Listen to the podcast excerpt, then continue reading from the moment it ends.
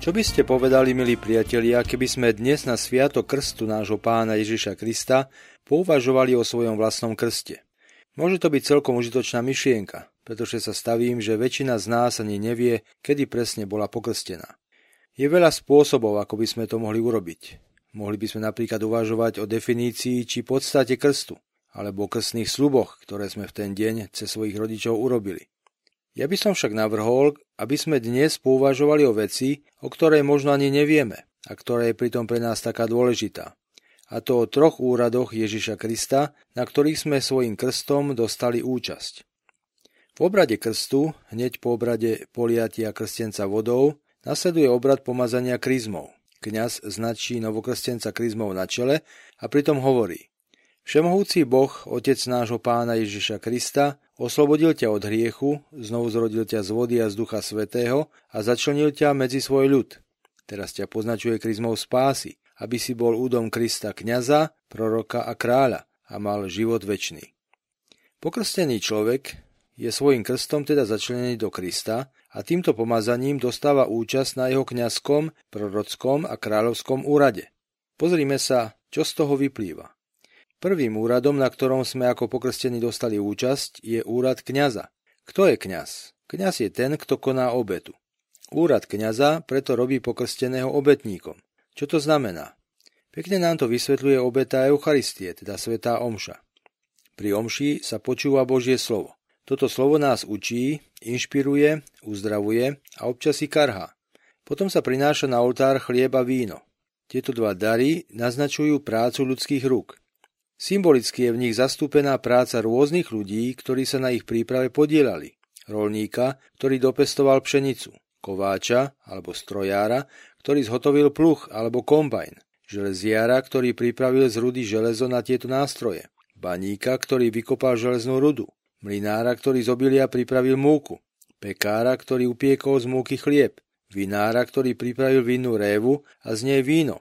A množstvo ďalších odborníkov, ktorí sa na príprave chleba a vína priamým či nepriamým spôsobom podielali. Každý urobil maximum toho, čo vládal chlieb a víno sú dokonalé plody našej ľudskej práce. Lenže tieto dary sú schopné stať sa ešte niečím viac, než je len to, čím sú. Chlieb a víno živia naše telo. My však potrebujeme aj potravu pre dušu. A to je, ako nám to hovorí sám pán Ježiš, Ježišovo telo a krv. Preto pri Svetej Omši, pri obetovaní, kňaz berie naše dary, ktoré sme mu tam priniesli, kladie ich na oltár a potom ich premení na telo a krv Kristovu. Pri svetom príjmaní nám ich, tieto naše dary, vracia, ale už nie ako chlieb a víno, ale ako telo a krv Kristovu. Obetovanie je chvíľa, kedy môžeme, každý jeden z nás, symbolicky položiť na oltár vedľa chleba a vína i ďalšie svoje dary. Svoje životy, svoje vzťahy, svoje snahy, svoje štúdium i projekty. Kladieme tam to, čo sme sami vytvorili a žiadame Boha o to, aby ich premenil na niečo viac, aby k našej práci pridal ešte niečo svoje, to, čo tomu nášmu dielu dá nejakú inú, pridanú hodnotu. Potom pri príjmaní si to spolu s Eucharistiou zoberieme a odídeme s tým domov premenení.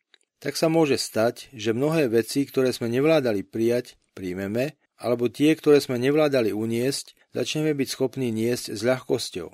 Môže sa jednať o chorobu, o neúnosný vzťah či o neúspech v práci. Cez naše krstné kňastvo sa tak stávame ľuďmi pokoja a nádeje. Druhý úrad, na ktorom máme svojim krstom účasť, je úrad proroka. Kto je prorok? Prorok je človek, ktorý je schopný vidieť do jadra vecí. Vidí nielen vec samotnú, ale vidí aj jej korene a tiež to, kam nás vec či situácia, v ktorej sa nachádzame, vedie. Prorok je človek, ktorý vie čítať znamenia časov a ktorý má vyvinutú silnú predstavivosť. Vie, čo nám v danej situácii slúži a čo nám naopak už neslúži a čo teda treba zmeniť. Vie rozpoznať dobro od zla. Dobro si volí, proti zlu sa stavia. Prorok ide často proti prúdu, preto môže byť pre svoje okolie nepríjemný. Prorok nemusí vždy o tom, o čom je presvedčený, nevyhnutne hovoriť. To, čo si volí, ukazuje skorej svedectvom vlastného života, ako kázaním a kritizovaním svojho okolia. No aj napriek tomu to nemusí mať ľahké. Ľudia nemajú radi vo svojom prostredí človeka, ako nám to ukazuje sväté písmo na osudoch mnohých prorokov, včetne Ježiša samotného, ktorý ich provokuje životom stojacím v rozpore s ich vlastnými zásadami. Skutočný prorok sa však o to nestará. Svoju silu dostáva z Božieho slova a zo sviatostí. A konečne tretí úrad, na ktorom máme krstom účasť, je úrad kráľa. Kto je kráľ? Kráľ je ten, kto vládne nad kráľovstvom, ktorý svoje kráľovstvo spravuje a stará sa o to, aby mal každý člen jeho kráľovstva to, čo potrebuje. Toto je úloha aj pokrsteného, vládnuť a spravovať. Má však vládnuť nie nad inými, ale nad sebou samým. Ja ako pokrstený som si aj kráľom, aj kráľovstvom. Mám vládnuť nad svojimi vášňami a nerestiami. Mám byť schopný rozpoznať ich politiku, ich taktiku a stratégiu a nedovoliť im, aby ma sputnali a obrali o slobodu. Král neslobodný alebo zotročený už nie je kráľom. Pokrstený človek má byť človekom, ktorý vládne veciam a nie naopak, človekom, ktorému vládnu veci. Ľudia, ktorí nechávajú v sebe pracovať hriech, nie sú kráľmi. Títo ľudia sú otrokmi. Pokrstený, ak chce žiť inak, musí znova objaviť a nepretržite objavovať podstatu svojej kráľovskej hodnosti a dôstojnosti. Nobles oblíž, hovorí jedno francúzske príslovie. Vznešenosť alebo noblesa zavezuje.